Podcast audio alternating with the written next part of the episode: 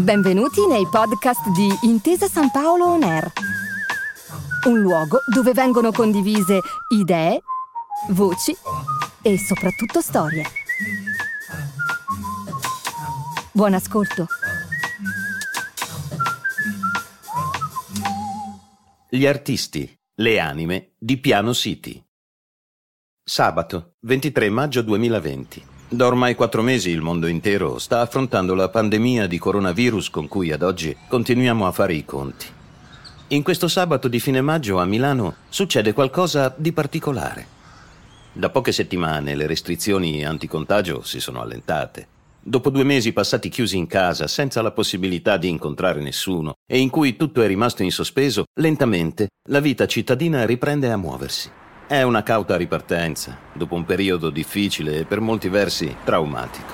Milano è stata una tra le città più colpite dalla pandemia, ma ora ha voglia di ripartire.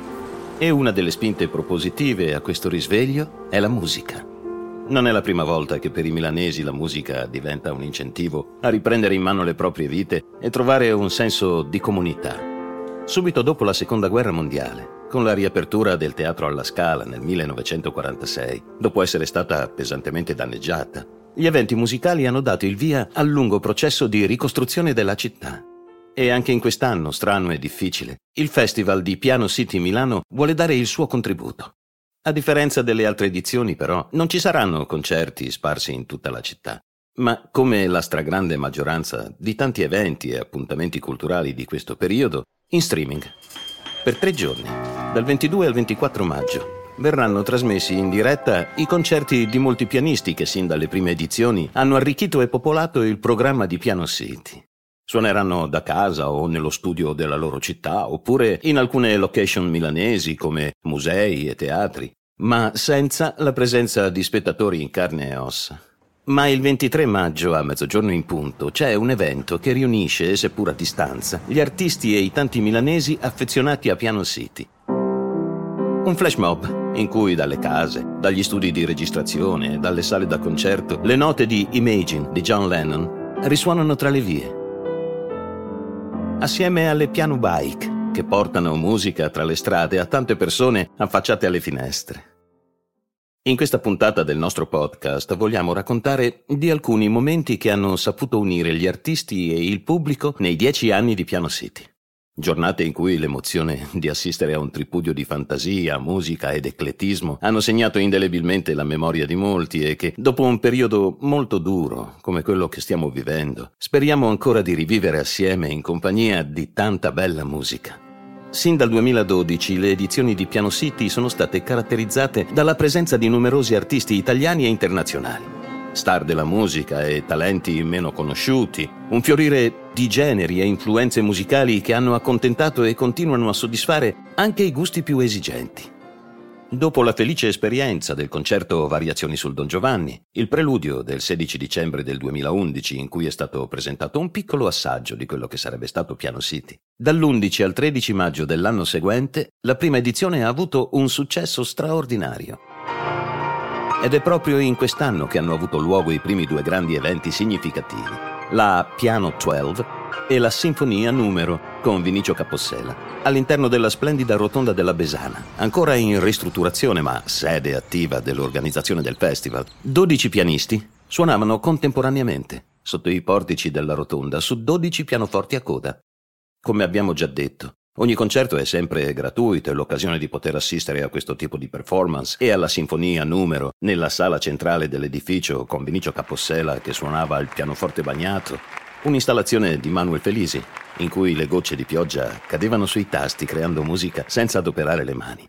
Ha attratto un numero tale di spettatori che non c'era un solo centimetro di spazio libero e i dodici pianisti hanno dovuto farsi largo tra la folla per andare a suonare. Una cosa impensabile con le misure anti-Covid d'oggigiorno. Un gran numero di pianoforti, questa volta erano addirittura 21, hanno popolato i giardini di via Palestra, quelli dove normalmente gli adulti possono entrare solo se accompagnati da bambini, per l'inaugurazione della seconda edizione di Piano City di venerdì 10 maggio 2013. Cut the Jam, un concerto per 21 pianoforti che suonavano contemporaneamente opere di diversi generi ed epoche nonché la terza sinfonia per 21 pianoforti e live electronics di Daniele Lombardi, in prima mondiale. Per l'occasione era previsto occupare con gli strumenti tutta via Palestro, bloccandola al traffico. Ma un forte temporale fece spostare il concerto sotto ai portici della rotonda della Besana, dove tutto era iniziato. Una pioggia così forte e incessante che portò il pubblico a stringersi vicino ai pianisti. E chi c'era ne parla ancora oggi. Piano Africain è una composizione per sei pianoforti, due marimbe e quattro balafon, scritta, diretta ed eseguita da Ludovico Einaudi per la terza edizione del festival. È il 2014 ed è stato un anno molto particolare. Piano City stava crescendo e un concerto del genere era un momento più che unico. La comunicazione e la pubblicità per il concerto di Einaudi e per tutte le tappe del festival non passavano solo attraverso i mezzi tradizionali dei social e dei media, ma anche sui piano tram e tra le bancarelle della frutta nei mercati. Il passaparola ha funzionato e tante persone sono corse a Parco Sempione per piano africain. Einaudi e i suoi musicisti hanno dato vita a una splendida opera che mescola partitura classica e improvvisazione, variazioni ritmiche, melodiche e timbriche e suggestioni africane.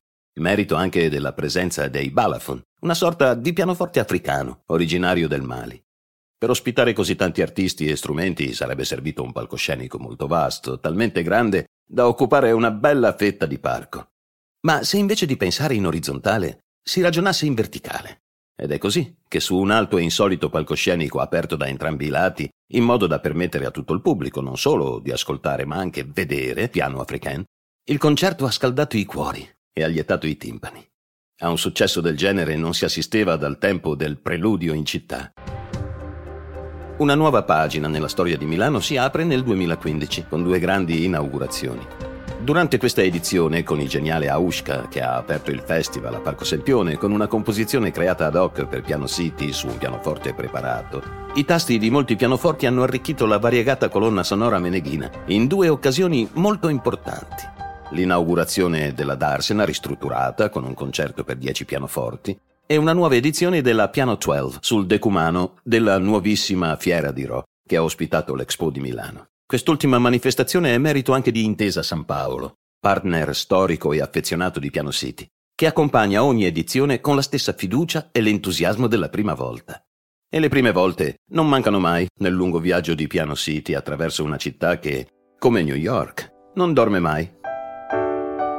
Nell'edizione del 2016, la quinta, i concerti e gli eventi pullulavano anche di notte, fino all'alba.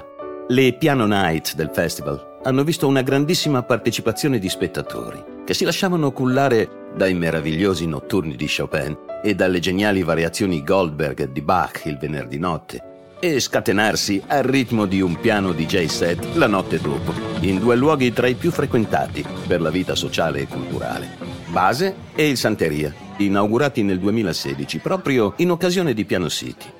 Ma oltre alle Piano Night, Piano City ha dato il via alle albe, Concerti alle primissime ore del mattino che accolgono i primi spettatori mattinieri o mandano a nanna i nottambuli.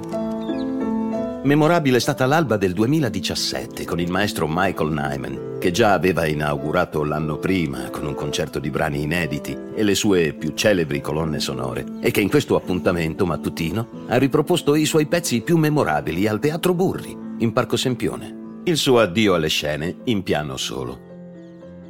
Ma ci sono state altre occasioni per incontrare Nyman.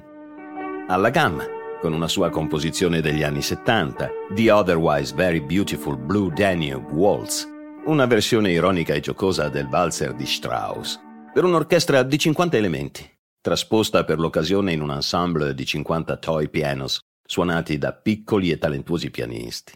Nyman e Chili Gonzales, l'istrionico e virtuoso musicista che ha aperto questa edizione, sono anche i primi maestri a inaugurare le Piano Lessons. I'm very glad to introduce Chili Gonzalez and, uh... and I'm very happy. Incontri gratuiti aperti a tutti, in cui un artista si racconta all'interno di un luogo istituzionale come un teatro, forse i luoghi meno convenzionali, dopo tanti anni in cui Piano City ci ha portati ovunque. Ma le sorprese non finiscono mica. Ogni artista ha bisogno di un proprio mood con cui esprimersi e questo può avvenire anche grazie ai luoghi. Come abbiamo già detto nella puntata precedente dedicata alle location del festival, Alcune cose vengono bene anche grazie ai luoghi in cui si fanno. Il successo nel 2018 di Marino Formenti e della sua opera Nowhere, in cui unisce musica e performing art, ne è la prova. Da dietro una vetrina del Santeria, in Viale Toscana, Formenti ha suonato per giorni interi, ininterrottamente, per ore, senza comunicare con nessuno, ma attirando moltissimo pubblico. Incuriosito non solo da questa prova di resistenza, ma anche piacevolmente sorpreso di non trovarsi di fronte a un puro atto esibizionista, ma a un ottimo concerto. Per dieci anni Piano City ha costruito progetti innovativi che possano durare nel tempo e che si ripetano in ogni edizione del festival. Dai toy pianos ai concerti all'alba, dalle piano lessons alle inaugurazioni e le riaperture di luoghi storici di Milano, come lo storico Teatro Lirico, riaperto proprio in questo 2021. Ma Piano City vuole anche essere un'occasione per promuovere e formare tanti giovani talenti. E non dimentichiamo la tematica della mobilità sostenibile, come i piano tram, i rishow e le piano bike. Queste strane biciclette che hanno fatto vivere il festival anche nel 2020 in barba al Covid, suonando serenate alle tante persone affacciate alle finestre e ai balconi di Viale Monza e Via Padova. Dieci anni di emozioni, di melodie, di arte.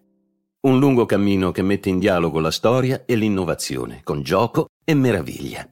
Un po' come nel percorso tra i pianoforti storici, di cui vi parleremo nella prossima puntata. E anche grazie a Intesa San Paolo, al Comune di Milano e al suo assessore alla cultura Filippo del Corno, questo viaggio melodioso si arricchisce di preludi, di rinascite e di arrivederci. E non si può che augurargli di andare avanti, a testa alta. Grazie per aver ascoltato i podcast di Intesa San Paolo On Air. Al prossimo episodio.